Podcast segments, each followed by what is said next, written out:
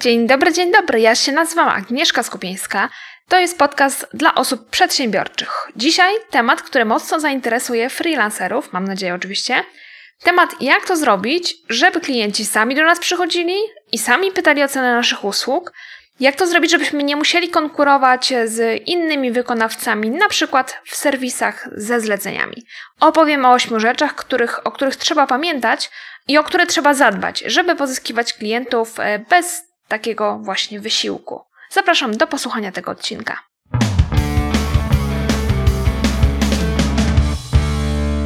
Z pozyskiwaniem klientów jest tak, że na początku y, zawsze wymaga to bardzo dużo pracy i dużo starania. Dlatego, że o każde zlecenie konkurujemy z innymi. Często zaniżamy stawki, y, żeby tylko wygrać zlecenie. Robimy wszystko, żeby klient y, to właśnie nas wybrał do tego zlecenia. Ale z czasem sytuacja może się odwrócić. To nie my będziemy szukać klientów, to oni znajdą nas. To jest tak naprawdę wymarzona sytuacja dla każdego freelancera. Wiadomo, każdy chciałby, żeby to klienci się do niego zgłaszali, żeby nie trzeba było za nimi chodzić, żeby oni sami do nas pisali maile, sami do nas dzwonili, sami nas wybierali. Dlatego, że kiedy mamy, te du y, mamy dużo zgłoszeń, mamy dużo tych klientów, którzy pytają o nasze ceny, to po pierwsze możemy ustalać te ceny na trochę wyższym poziomie i to jest świetne.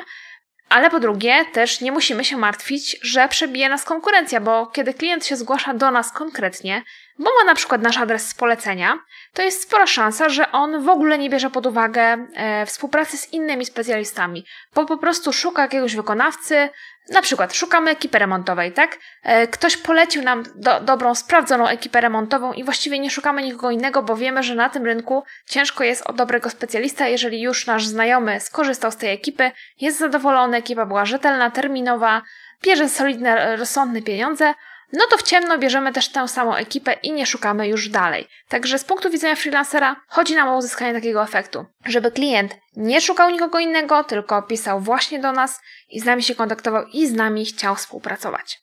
No i dobrze, co teraz możemy zrobić, e, żeby klienci właśnie nas znajdowali, żebyśmy sami nie musieli za nimi ganiać? E, tak naprawdę tych rzeczy jest bardzo wiele, których, o których trzeba pomyśleć. Ja wypisałam sobie 8 i o tych 8 teraz Ci opowiem.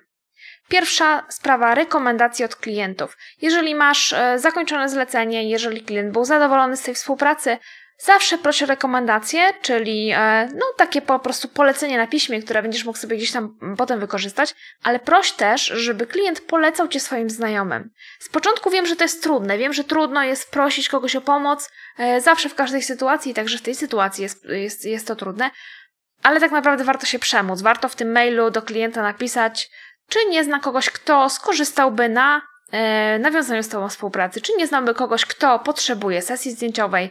Czy nie zna kogoś, kto też potrzebuje strony internetowej? Czy ma kogoś, komu mógłby polecić Twoje usługi? Czasami możemy to zrobić za darmo, możemy też zaproponować jakąś prowizję e, temu komuś, kto poleci nas. To już zależnie od tego, jak sobie tam to wymyślisz. W każdym razie proś polecenia, proś klientów o polecenie. E, druga sprawa. Aktualizuj portfolio. Twoja strona www czy Twoje portfolio umieszczone w sieci zawsze powinno być aktualne. Wiem, że cięż, ciężko znaleźć czas na to, żeby dbać o swoją stronę, ale musisz to zrobić, musisz ten czas znaleźć. Znajdź chociaż godzinę w miesiącu, to naprawdę nie jest dużo. Można wstać w sobotę rano na godzinę, e, po prostu tylko to zrobić, zanim zaczniesz e, cokolwiek innego robić, bo w sobotę raczej pracować, e, pracować nie pracujemy, tylko, tylko zajmujemy się czymś innym. Jedną godzinę w miesiącu poświęć na to, żeby sprawdzić, czy nie zmieniły się żadne, żadne dane w Twoim portfolio? Czy nie zmieniły się ceny? Czy nie doszło jakieś nowe doświadczenie? Czy nowe osiągnięcie, którym warto by się pochwalić? Zawsze dbaj o to, żeby to portfolio było aktualne. Trzecia sprawa, pisz blog. Wybierz sobie tematykę bloga, która zainteresuje Twoich klientów. To jest bardzo ważne. Nie chodzi o to, żeby pozyskiwać setki czy tysiące czytelników. Nie chodzi o to, żeby być zawodowym blogerem. Nie chodzi o to, żeby na tym blogu zarabiać. Chodzi o to, żeby przyciągać klientów, którzy byliby zainteresowani Twoimi usługami. I podam Ci kilka przykładów. Załóżmy, że tworzysz strony internetowe, na przykład takie strony typu landing page, czyli strony sprzedażowa, i to są strony dla małych firm. Możesz napisać post blogowy z taką instrukcją, jak zrobić samemu taką stronę. I teraz na Twój artykuł zapewne trafią osoby, które chciałyby właśnie taką stronę sobie zrobić i e, mogą stwierdzić, że ok, twój artykuł im pomógł i one sobie tę stronę sami, e, ktoś sobie tę stronę sam przygotuje, ale może też stwierdzić, że to jest dla niego za trudne. i po przeczytaniu takiego tekstu odezwie się do ciebie i zdecyduje się na współpracę właśnie z tobą. Inny przykład, powiedzmy, że jesteś osobistą stylistką, mm, no i piszesz artykuł o tym, jak samodzielnie przeprowadzić analizę kolorystyczną. Po przeczytaniu takiego tekstu, e, potencjalna klientka prawdopodobnie zda sobie sprawę z tego, jakie to jest trudne, bo faktycznie analiza kolorystyczna jest trudna. No i być może po przeczytaniu takiego tekstu właśnie będzie chciała skorzystać z Twoich usług, bo już wie na podstawie tego tekstu, że Ty się znasz na rzeczy. I o to właśnie mi chodzi. Pisz blog, w którym będziesz pomagał potencjalnym klientom rozwiązywać ich problemy. I dzięki temu klienci, którzy trafią na Twój blog, mogą stwierdzić, że jesteś specjalistą, który, którego oni chcieliby zatrudnić i sami się do Ciebie zgłoszą. Czwarta sprawa, czwarty sposób. Pisz posty gościnne u innych.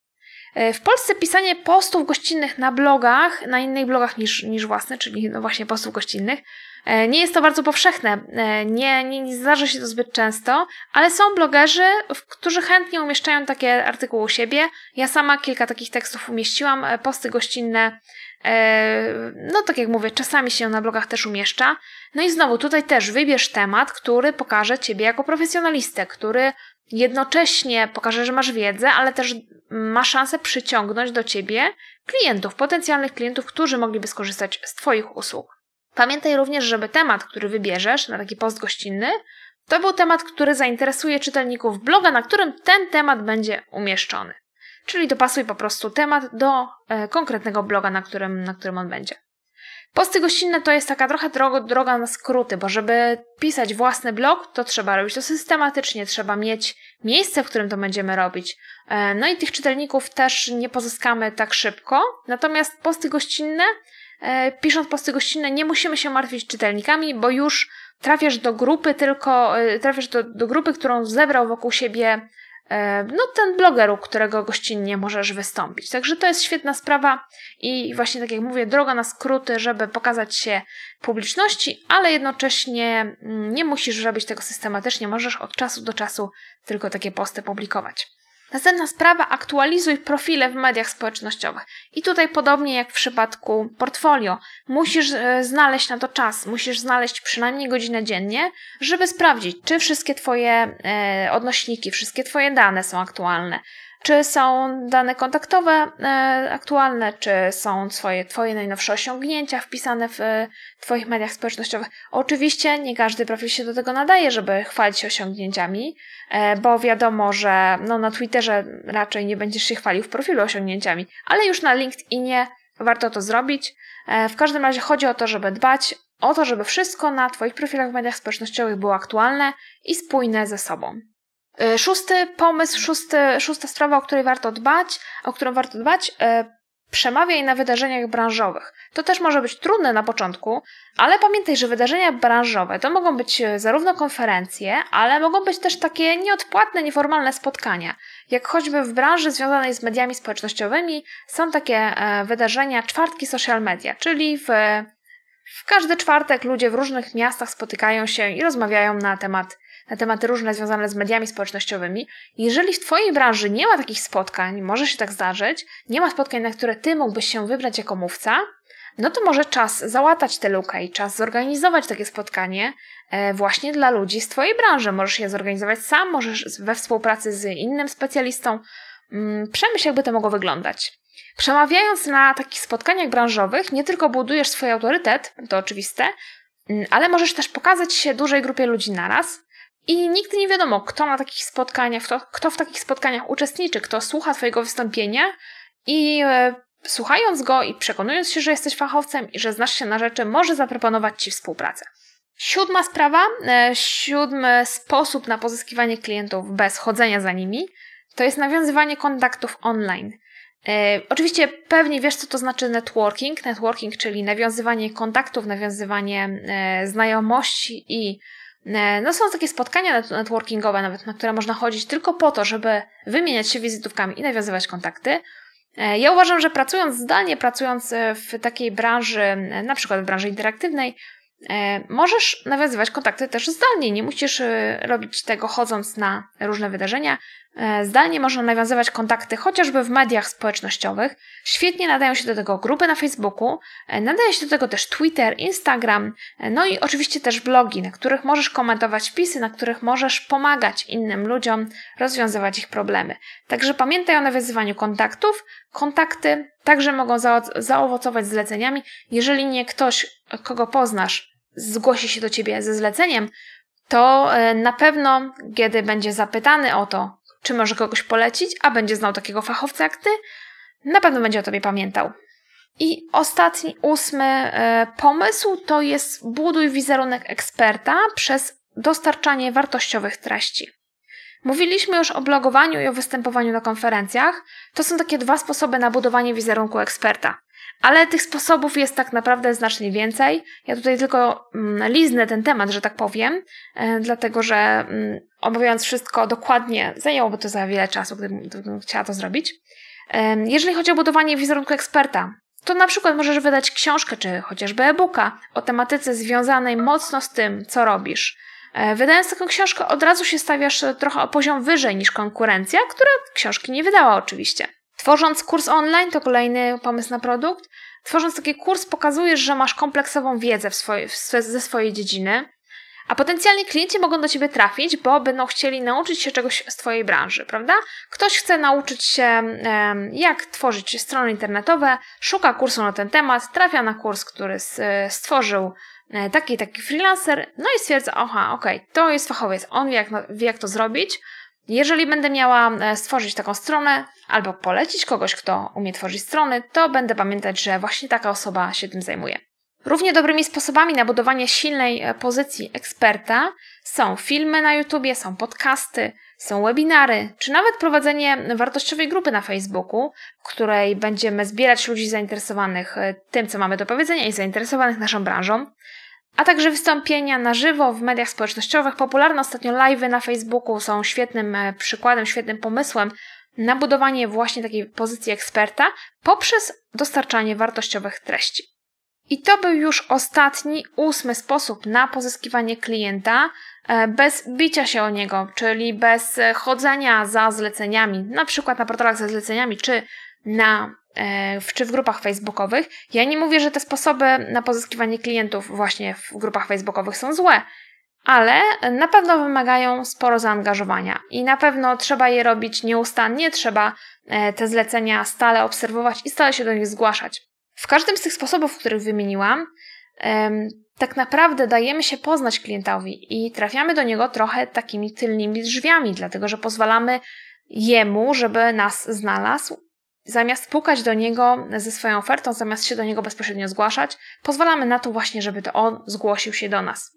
Ale tak naprawdę to, o czym powiedziałam w tym odcinku, to jest dopiero początek, bo tak jak mówię, to jest temat, który jest na tyle szeroki i na tyle bogaty w, w, różne, w różne niuanse, że można by o tym mówić i mówić. Szerzej ten temat będę rozwijać w nowym kursie online, który szykuję e, właśnie dla freelancerów. Szykuję go na początku roku. Będzie to kurs e, znacznie, znacznie dłuższy niż poprzednie. Około, e, myślę, że będzie trwał około 3 miesiące codziennych, cotygodniowych, cotygodniowych lekcji. Będzie to kurs, w którym pokażę Ci takie strategiczne podejście do pracy freelancera. Przejdziemy długą drogę od takiego freelancera, który zdobywa zlecenia od przypadku do przypadku, ma niezbyt wysokie stawki, no jest generalnie początkującym freelancerem, nie zawsze może sobie pozwolić na urlop, e, musi się uganiać za klientami, Przejdziemy tę, tę drogę do freelancera profesjonalisty, któremu klienci ufają, któremu chętnie zapłacą za usługi więcej niż konkurencji. Chcę, żebyś po skończeniu takiego kursu wiedział, jak poukładać swoją pracę freelancera, e, jak to zaplanować na dłuższy czas. Przestał działać z rywami, przestał działać tu i teraz, ale miał pomysł, miał e, plan na to, jak ze swojej pracy zrobić dochodowy biznes. Ten nowy kurs, o którym właśnie e, powiedziałam, nie jest jeszcze dostępny, będzie dostępny na początku roku, ale już można się zapisać na listę oczekujących. W notatkach do tego odcinka podcastu na stronie tosiaopłaca.pl znajdziesz formularz zapisu dla osób oczekujących na kurs. Zapisanie się na tę listę oczywiście do niczego nie zobowiązuje, nie musisz kupować kursu nawet jeśli się na listę zapiszesz. To jest po prostu lista osób, które czekają na informacje o tym, kiedy zacznie się sprzedaż ale będę też do tej listy wysyłać takie krótkie wskazówki, krótkie takie porady do zastosowania od razu, więc warto na tej liście być.